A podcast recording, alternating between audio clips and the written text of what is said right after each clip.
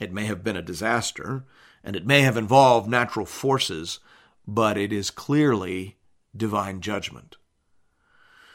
We're also told that Lot's wife fell victim to her own hesitation and indecision. In the explosions and upheavals that are here described, it isn't hard to imagine her being overcome and destroyed. But again, we aren't to think of that as an accident. It is a judgment. Jesus says as much in Luke 17. He says, On the day when Lot went out from Sodom, fire and sulfur rained from heaven and destroyed them all. So will it be on the day when the Son of Man is revealed. On that day, let the one who is on the housetop with his goods in his house not come down to take them away. And likewise, let the one who is in the field not turn back. Remember Lot's wife. Whoever seeks to preserve his life will lose it, but whoever loses his life will keep it. Jesus is clearly saying here that people who are slow to leave the world, slow to let go, and slow to give up on the seductions of the culture, those people will be destroyed on the day of judgment, just like Lot's wife. Jesus believed this really happened, and Jesus believed that it was communicating something very important to people in every generation. You cannot love this world and enter the world to come. You have to let go of the one to take hold of the other. Welcome to Into the Word with Paul Carter. I'm your host, Woody Woodland. You cannot love this world and enter the world to come. The Bible says that sort of thing again and again, but perhaps no story in the Bible better illustrates this principle than the story of the judgment and destruction of Sodom and Gomorrah. Here to tell us more about that is our Bible teacher at Into the Word, Pastor Paul Carter. Your word is a lamp unto my feet. Hope you have your Bible open in front of you today to Genesis chapter 19. It's a long chapter, so we'll jump right into it. Hear now the word of the Lord, beginning at verse 1. The two angels came to Sodom in the evening, and Lot was sitting in the gate of Sodom. When Lot saw them, he rose to meet them, and bowed himself with his face to the earth, and said, My lords, please turn aside to your servant's house, and spend the night and wash your feet. Then you may rise up early and go on your way. They said, No, we will spend the night in the town square. But he pressed them strongly. So they turned aside to him and entered his house. And he made them a feast and baked unleavened bread, and they ate. Now, about the only thing that can be said in Lot's favor is that he was willing and diligent in his efforts to show proper hospitality to the heavenly visitors. Whether that willingness was born of inherent virtue or an intimate acquaintance with the wickedness of his city, the text doesn't say. Verse 4 says, But before they lay down, the men of the city, the men of Sodom, both young and old, all the people, to the last man, surrounded the house. And they called to Lot, Where are the men who came to you tonight? Bring them out to us that we may know them. Now, there are people today who try to make the case that the sin of Sodom had nothing to do with homosexuality. Rather, the issue here is the sin of inhospitality.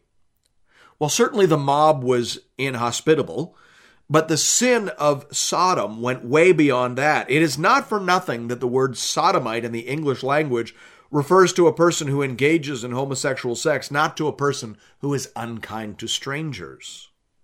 The words of the text and the wider context make it very clear what is going on here. Look carefully at verse 5 the men of the city called to Lot, saying, Where are the men who came to you tonight? Bring them out to us that we may know them.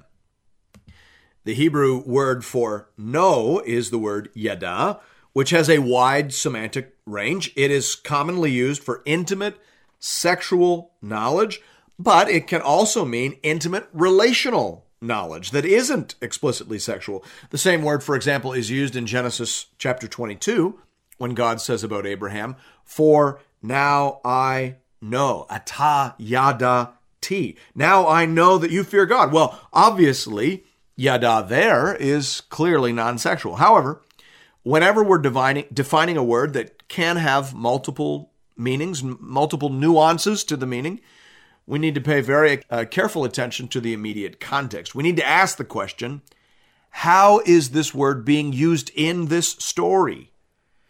And the answer is found in verse 8.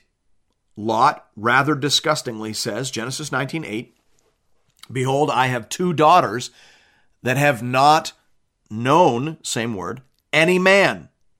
Let me bring them out to you and do to them as you please. So there, Lot uses the same word in an obviously sexual way in the same story. It's also the same word used in the parallel passage in Judges 19. In that story about Gibeah, once again, men are knocking on the door wanting to know a man who has visited the town and gone into the house of a specific citizen. Judges 19, 22 to 25 says, As they were making their hearts merry, behold, the men of the city, worthless fellows, surrounded the house, beating on the door, and they said to the old man, the master of the house, Bring out the man who came into your house, that we may know him. Once again, a very crude proposal is made through the door by perverted men in the city, and once again, a very unhappy counterproposal is made by the master of the house. In Judges 19, a female concubine is literally shoved out the door and into the arms of the waiting rabble outside. Judges 19:25 says, "And they knew her and abused her all night until the morning." Same word. And that is why no serious scholar believes that this word means anything other than have sexual relations with in either Genesis 19 or Judges 19. People today may wish these stories were about something else, but clearly they mean what you think they mean and what everyone agreed that they mean until about 10 years ago. The rest of the Bible confirms our interpretation.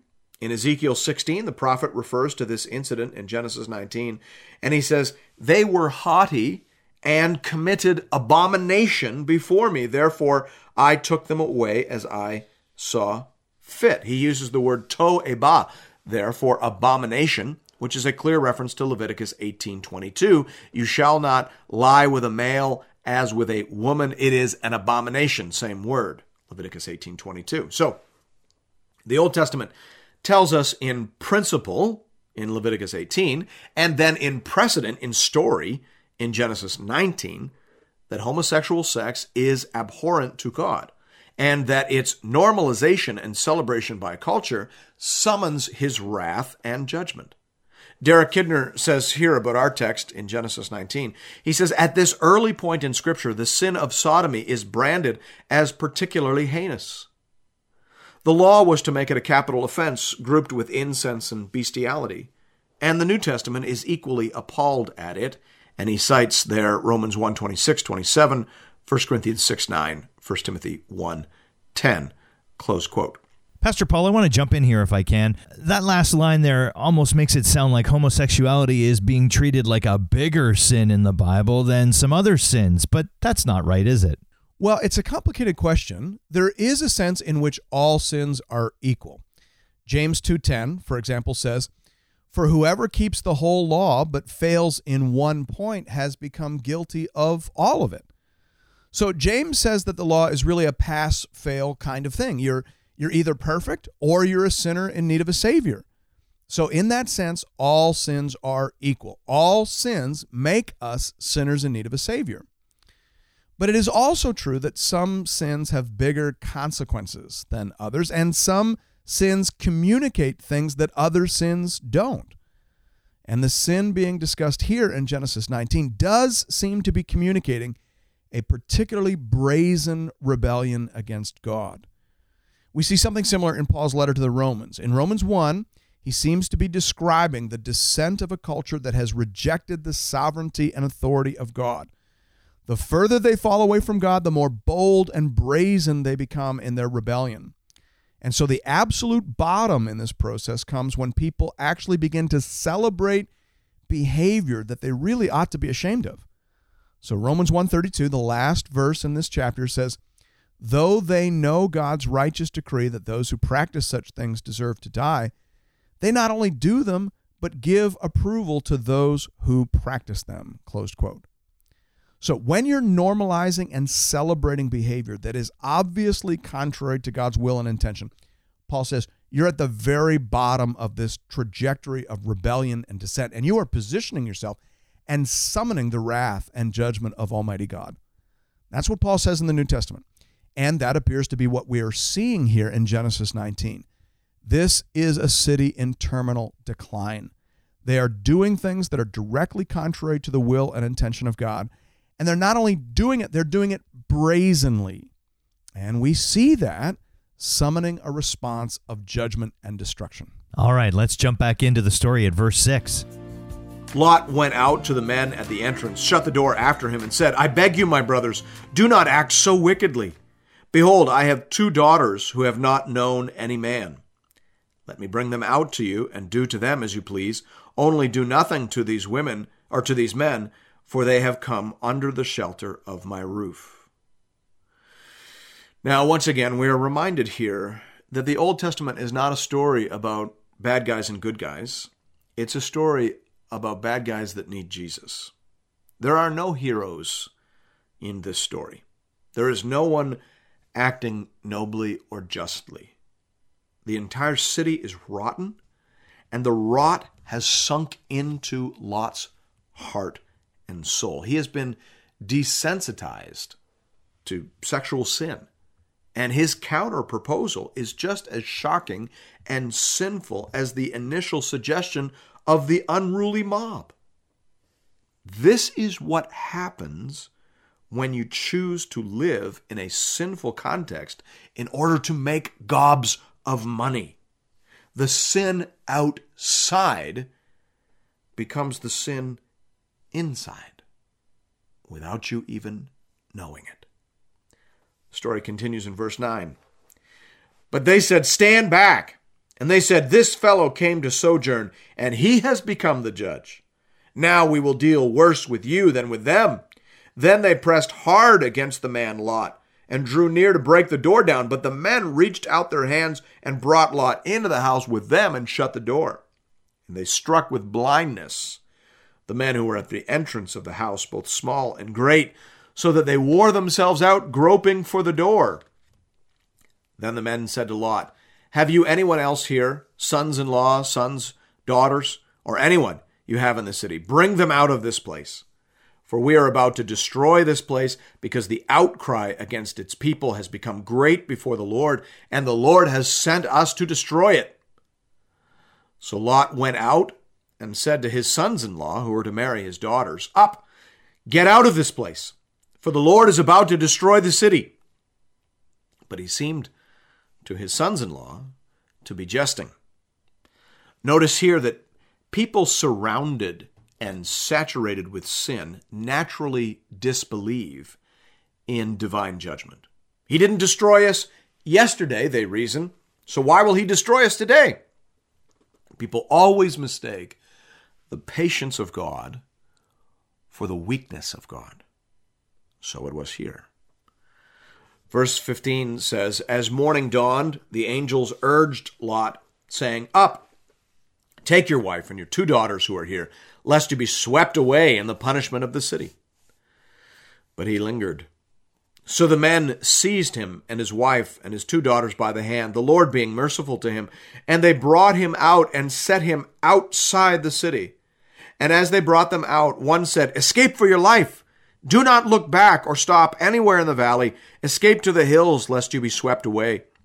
And Lot said to them, Oh, no, my lords, behold, your servant has found favor in your sight, and you have shown me great kindness in saving my life, but I cannot escape to the hills, lest the disaster overtake me and I die.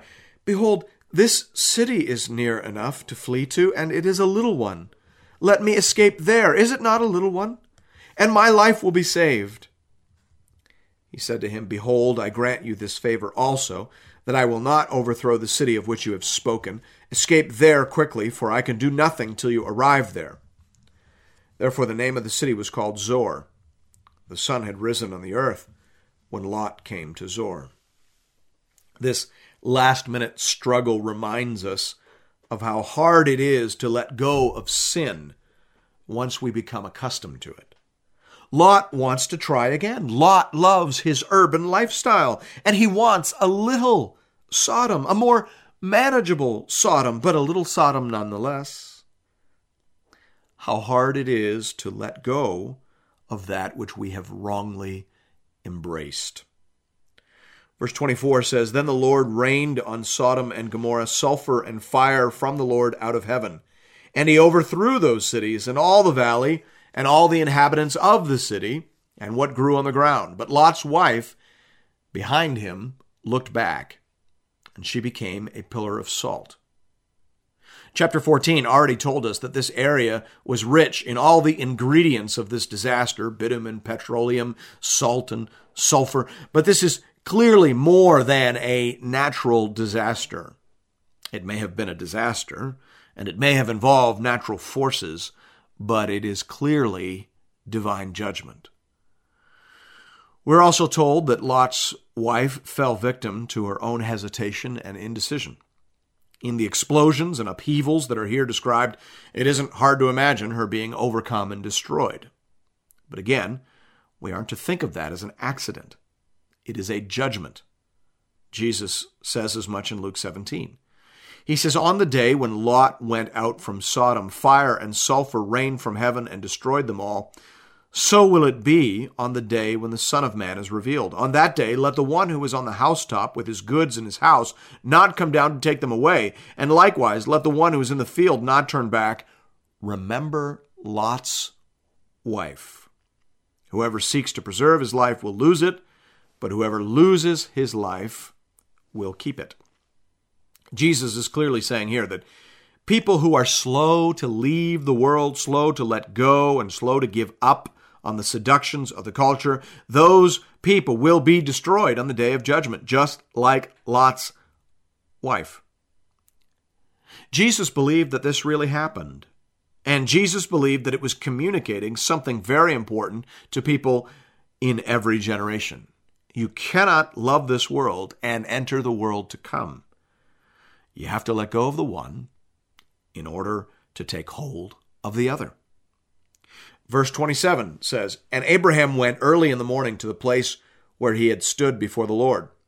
And he looked down toward Sodom and Gomorrah and toward all the land of the valley.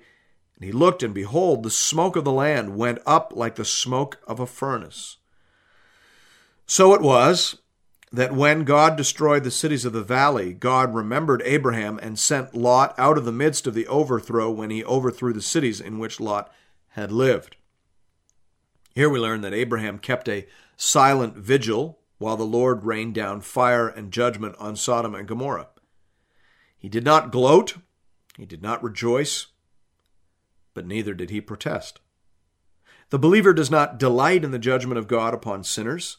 Abraham had pleaded for mercy. He had wrestled with God. He had secured a promise that if there were but 10 righteous people in Sodom, if there was a, a seed of witness and a reasonable hope for change and reformation, then God would give them more time. But no such remnant could be found. There were only four people in the end who were responsive to God's messengers, and only three who were truly willing to leave. Three is not ten. So Abraham watches, mourns, and holds his peace. Verse 30 says Now Lot went up out of Zoar and lived in the hills with his two daughters, for he was afraid to live in Zoar. So he lived in a cave with his two daughters. And the firstborn said to the younger, Our father is old. And there's not a man on earth to come into us after the manner of all the earth. Come, let us make our father drink wine, and we will lie with him, that we may preserve offspring from our father. So they made their father drink wine that night, and the firstborn went in and lay with her father. He did not know when she lay down or when she rose. The next day the firstborn said to the younger, Behold, I lay last night with my father. Let us make him drink wine tonight also. Then you go in and lie with him, that we may preserve offspring from our father. So they made their father drink wine that night also. And the younger arose and lay with him, and he did not know when she lay down or when she rose. Thus both the daughters of Lot became pregnant by their father. The firstborn bore a son and called his name Moab, He is the father of the Moabites to this day. The younger also bore a son and called his name Ben Ami. He is the father of the Ammonites to this day. This story is a further reminder that human beings need more than a fresh start. They need more than a change of scenery. Lot and his daughters were out of Sodom, but here we see that Sodom was still inside them. The sexual dysfunction of that culture had crept into their hearts. We saw that in Lot's disgusting offer of his daughters to the mob outside his home, and now we see it in the disgusting proposal of his daughters to each other. This is a family that has lost their way, and the consequences go on and on over generations. It is not for nothing that Moses tells us in verses 37 and 38 that the children born of the incest and immorality in that cave grew up to become the nations of Moab and Ammon, the nations that introduced the greatest sexual and religious perversions into the culture of Israel. So much pain and heartache stemmed from that one decision made by Lot in Genesis 13:10. So many consequences that he never could have foreseen. You don't have to read all the way to the end of the Old Testament to know that we are lost and hopelessly corrupted and in desperate need of a Savior. All you have to do is read Genesis 19. There is evil outside of us, and there is evil inside of us. Our heart is deceitful above all things and desperately wicked. Who can know it? Who can cure it? Who can save us and bring us home? These are the questions that will grow and grow and grow until finally they are answered in the person and work of Christ. Thanks be to God. Pastor Paul, you had a line there that I want to go back to. You said, This story is a further reminder that human beings need more than a fresh start. As I was listening to how this story ended, it kind of reminded me of how the story of Noah's Ark ended. Noah's Ark was the ultimate fresh start, and yet, right after that story, we find Noah passed out, drunk in his tent, and all kinds of unpleasant things going on. You do get the sense that we will need more than a fresh start. We bring the evil with us, so whatever salvation God is going to send, it's going to have to rebuild us from the inside out. That's it exactly. And that's why no merely external form of salvation will ever truly address the real brokenness of human beings. Education won't do it, government won't do it, willpower won't do it. Those are downstream from the fundamental issue of the human heart. The Bible says that the evil is inside of us. Lot escaped the city, but he brought the same fundamental wickedness out with him into the cave. So when salvation comes, it will have to be implanted at the very center of the human condition. It will have to be a matter of the heart. Amen. And I know we'll hear more about that in the weeks and episodes to come. As always, if you're looking for more Bible teaching from Pastor Paul, you can find that over at the Into the Word website at intotheword.ca. You can also connect with Pastor Paul and with other Bible readers on the Into the Word Facebook page. Just enter Into the Word into the search bar. And we'll see you right back here next Sunday morning as we continue our journey together through the whole counsel of God. We'll see you then. Your word is a lamp unto my feet